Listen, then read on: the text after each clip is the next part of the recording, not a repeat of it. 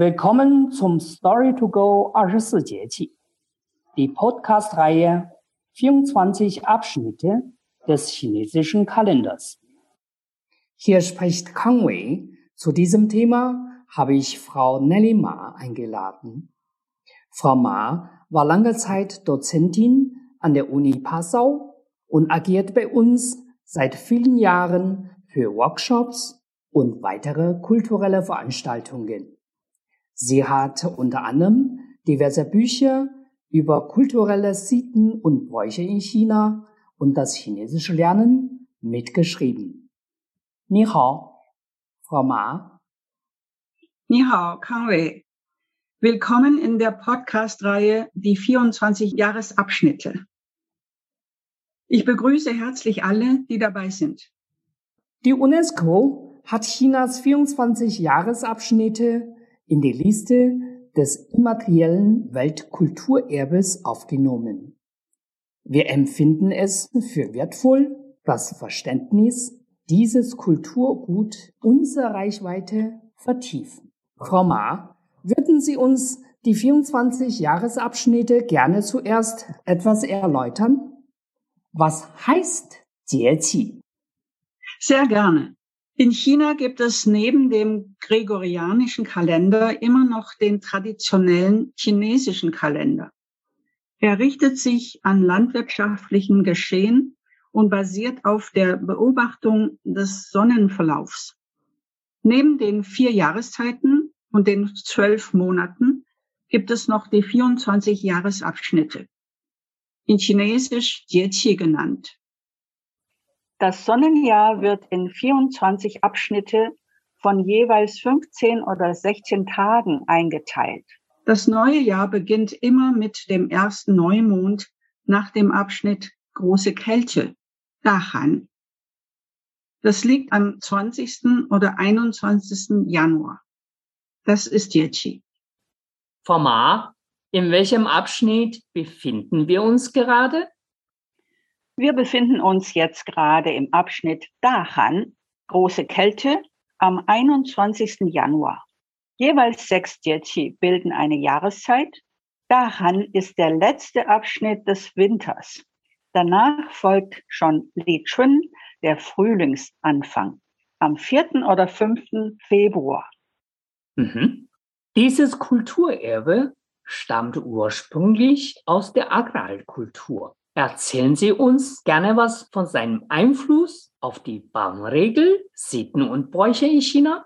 Ja, als erstes möchte ich gerne ein Sprichwort aus dem Volksmund erklären. Man sagt in dieser Zeit Xiao Han, Da Han, Wu Feng, Zi Han. Das heißt übersetzt kleine Kälte, große Kälte, selbst wenn kein Wind weht, immer Kälte. Der Patron dieses Jahresabschnitts ist ein gestiefelter Teufel, der einen Eisblock balanciert und zwischen den Zähnen ein Messer hält, das die schneidende Kälte symbolisiert. Die Landwirtschaft ruht, doch die Menschen sind beschäftigt wie nie zuvor im ganzen Jahr. Das Neujahrsfest naht. Der Abschnitt der großen Kälte ist der letzte des Jahreslaufs. Mit dem Dahan-Fest beginnen die Neujahrsvorbereitungen. Der gesamte Abschnitt steht im Zeichen festlicher Vorfreude. Vor allem auf dem Land ist jetzt die Zeit des alljährlichen Großputzes. Der Küchengott Zhao Wangye, der seinen kleinen Altar in der Küche hat und dort das Geschehen beaufsichtigt, verlässt angeblich am 23. Tag des 12. Mondmonats seinen angestammten Platz, um dem Jadekaiser Bericht zu erstatten. Daher versucht jede Familie, sich besonders gut aufzuführen und alles sauber zu machen, um im Himmel einen guten Eindruck zu hinterlassen. Vor seiner Abreise stellt man Opfergaben vor den Altar, nämlich extrem pappige Süßigkeiten aus Malzzucker, um den Mund des Küchengotts zu verkleben, so dass er nichts Schlechtes berichten kann. Außerdem wird Wasser und Heu für sein Pferd hingestellt, das ihn in den Himmel trägt. Sind die beiden abgereist und der Haushalt ist ohne Aufsicht, feiert man ausgelassen. Häufig finden Hochzeiten in dieser Zeit statt. Frau Ma, und wie wird das Neujahrsfest gefeiert? Das Neujahrsfest, das wichtigste Fest des Jahreskreises, findet am ersten Neumond nach Dahan statt. Die verbleibende Woche wird mit Einkäufen und Vorkochen verbracht. In den Neujahrstagen zu kochen bringt Unglück. Also werden die typischen Neujahrsgerichte schon jetzt vorbereitet. Früher kam den Menschen die große Kälte als natürlicher Eisschrank zu Hilfe. Teigtaschen, Dampfbrote, Tofu sowie Fleisch und Fisch wurden im Freien tiefgefroren und an den Feiertagen wieder aufgetaut. Wohnung und Stall werden gründlich gereinigt und frisch getüncht.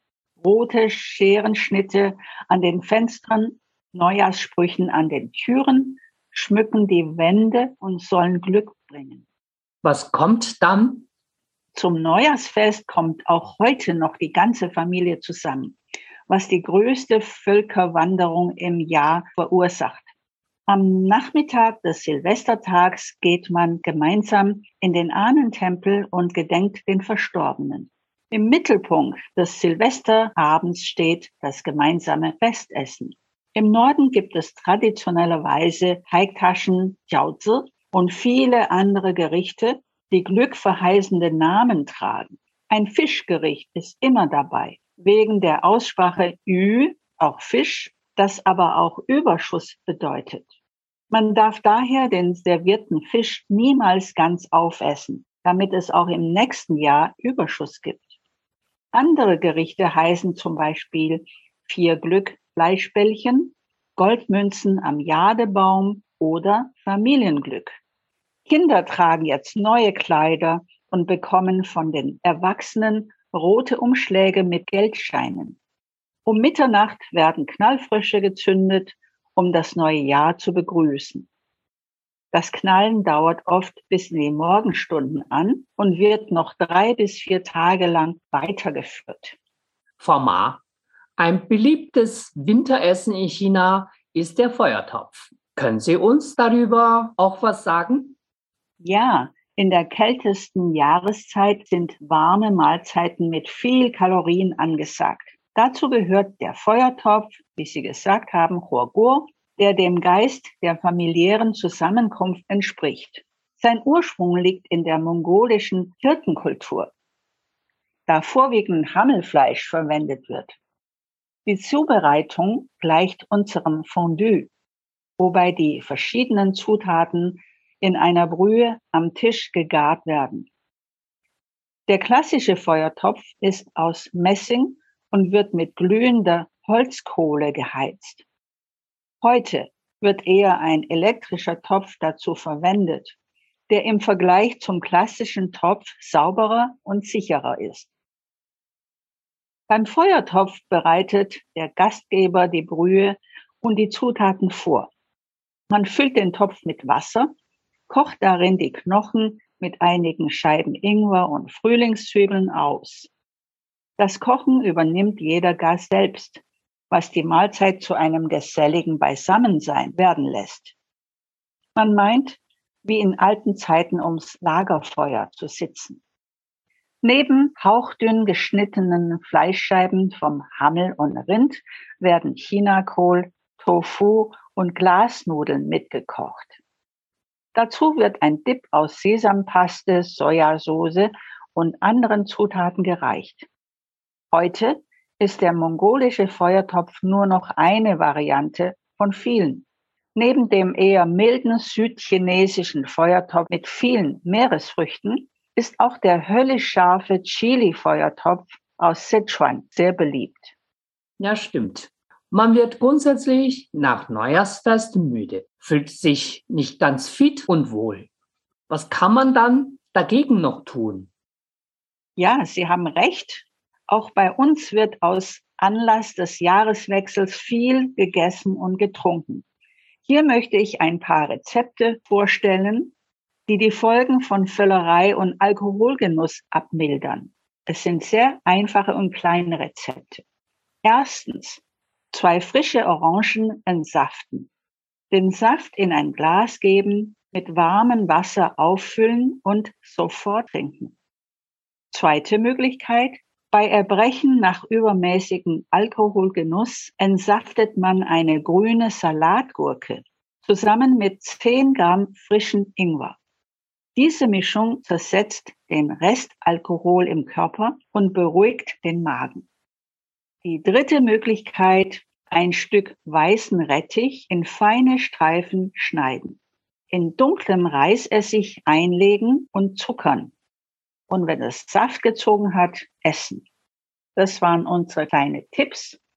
Mehr Übungen und auch das Kochrezept für den Feuertopf finden Sie im Buch Gesund Leben im Jahreskreis.